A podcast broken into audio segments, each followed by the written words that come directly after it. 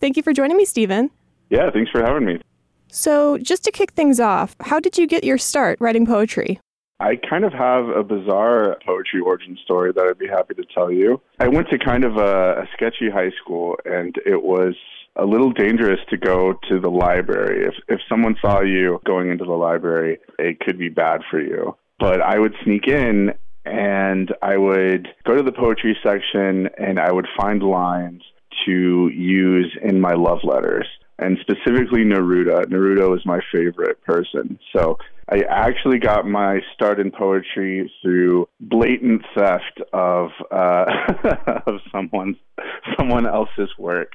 One of the times that I snuck into the library, there was a poster for a poetry contest that one of the librarians was hosting and the prize was uh, a brand new iPad or sorry iPod, and, and those had just come out.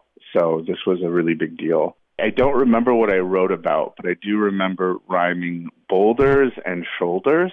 Uh, it was probably a really terrible poem, but I ended up winning the contest because I was the only one in my entire school that submitted. That was my first sort of uh, poetry victory, my first poem and uh, I haven't looked back since. And so, how did you make your way to Madison? So, my partner and I were living in Austin, Texas for a couple years before this. Uh, I had just finished my Master's of Fine Arts in poetry. I moved to Austin, where she was finishing her Master's of Fine Arts in fiction. I mean, it was a great place to live for a little while. I got to teach poetry there, and I got to meet a bunch of great people. And kind of shot in the dark, I applied to a fellowship in Wisconsin through the Wisconsin Institute for Creative Writing, which is at UW Madison. And I got in. And I actually did my MFA in the Midwest, and I never thought I would make it back here. So here I am. And I've kind of fallen in love with the city. I, I never thought I would just be a couple blocks from a gorgeous lake and meet all the fantastic people here that I have. And now you're Madison's new poet laureate. How does this process work? Were you nominated for the position? I am, thank you. I just learned that last night, frankly, through uh, a voting process that took place at the Common Council, and I start on Monday, the 15th. So there is a nomination process, and you can also apply to be the poet laureate someone forwarded me the application actually when it was past due. There was an extension that was happening, and I was like, there is no way this is going to happen. I've been in Madison kind of a short time. But I am bringing a lot of experience with me. So I thought, you know, I like this place. I want to put roots down here. So let them tell me no which is a, a thing you have to do in poetry is you have to let people tell you no. You can't let yourself tell you no. So I applied and I got the news when uh, the current sitting Madison Poet Laureate, Angie Trudell Vasquez, gave me a phone call. That's so exciting. Congratulations. Thank you. Yeah, I am uh, I am still sort of processing it. I feel very lucky, very grateful. Did you get any advice from our last poet laureate? What sort of work are you going to be doing moving forward? Angie has already been so helpful helping me walk into this space, definitely more gracefully than I might have on my own. She's full of wisdom. She's also an incredibly hard worker, and she has built a pair of poetry shoes that I don't know if I will ever fit into myself. But she did give me a lot of advice about how to sort of pace myself and to learn to say no to things and to say yes to things that I'm really excited about. I can't tell you everything that I plan to do as poet laureate because I learned that I was going to be poet laureate last night, but I do have some things planned. Most notably, I plan to return to work with one of my favorite populations as a creative writing teacher, which is incarcerated people. So I do plan to work more with the incarcerated community here in Wisconsin. I think that getting more poetry to them and getting more poetry out from the prison system for others to see is super important. And I think that if poetry is how we might imagine the world differently, this is a population that sort of needs that imagining the most. So I think that putting together an anthology would be a really great idea, an artifact that they could hold in their hands that represents their making, their imagining. That sort of would be the goal of my first year or two. Yeah, it sounds like poetry was sort of like a, a, sanctuary for you as a young person. Is that the kind of energy that you want to bring to incarcerated folks in Wisconsin? Yeah, absolutely. I think that I have learned so much about myself. If the writing process is part of your subconscious, right? Tapping into part of your subconscious, then writing is a way that we can learn about ourselves and also, you know, better ourselves, understand how we're feeling and who we are, and also imagine ourselves in a different place, right? So it has always helped me. It has been a, a, huge cornerstone of my mental health and progression going forward. And that is something that not only to incarcerated people, but to the citizens of Madison, I definitely want to impart that practice. Focusing more specifically on your work, what are some themes that you generally write about? So I primarily write poems about growing up and about my family. I write a lot of poems about my brother. My brother is slash was a heroin addict, and he went missing in 2009. Writing about a missing person is a really strange thing because there's no evidence to process, right? You're literally writing about an absence with no proof. So it, it's definitely been a struggle. And I think that, again, that learning about myself and, and learning about my brother through the act of writing has been crucial for me to persist even. I also write about my mother. My mother is terminally ill. These are my only two family members of my immediate family. So, sort of like learning to process that grief beforehand, right? I, I write a lot of elegiac poems that are all kind of pending. It's like processing the grief before grief. Wow, I'm, I'm really sorry to hear that, but I'm, I'm glad that your writing is helping you move forward. Is there any poetry that you'd like to share with us? One of your favorite poems that can maybe sort of point to these ideas that you've been discussing?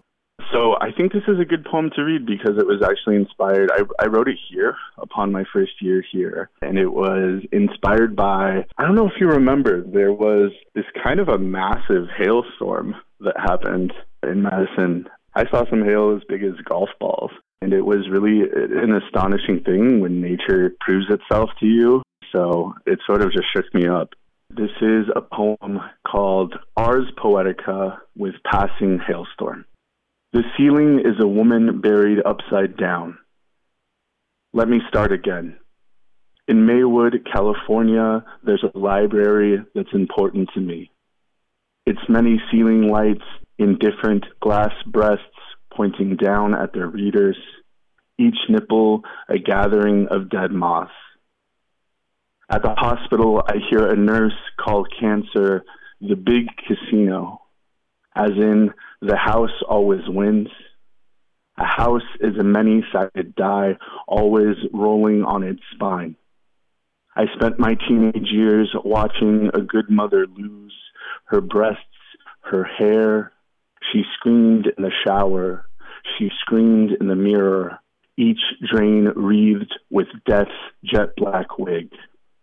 There was no Sesame Street episode for this lesson.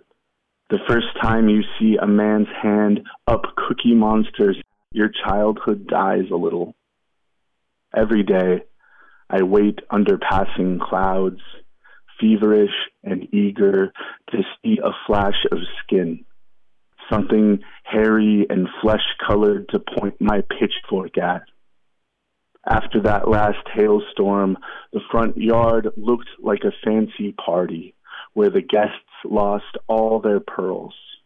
Watch me busy myself with finishing line. String each bead of ice together. Let me start again.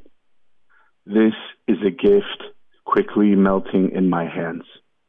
So this was my first shot at an Ars Poetica. An Ars Poetica is a form of poem that is about poetry. And Ars Poeticas are really difficult, right? And some people even say that you shouldn't write them until you've been writing poetry for 50, 60 years, right? But when you are really close to death in your life, it can kind of make every poem feel very urgent, feel like an Ars Poetica.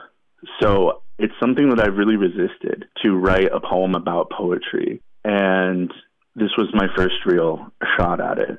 So the poem does talk about primarily my mother and her sickness and the devastation that is cancer, and it casts a shadow much bigger than itself, right? So it's obviously about that shadow growing up, but also about poetry and specifically that connection to her life being this gift, right? This gift of a pearl necklace that I am making and as I am making it, it is melting in my hands.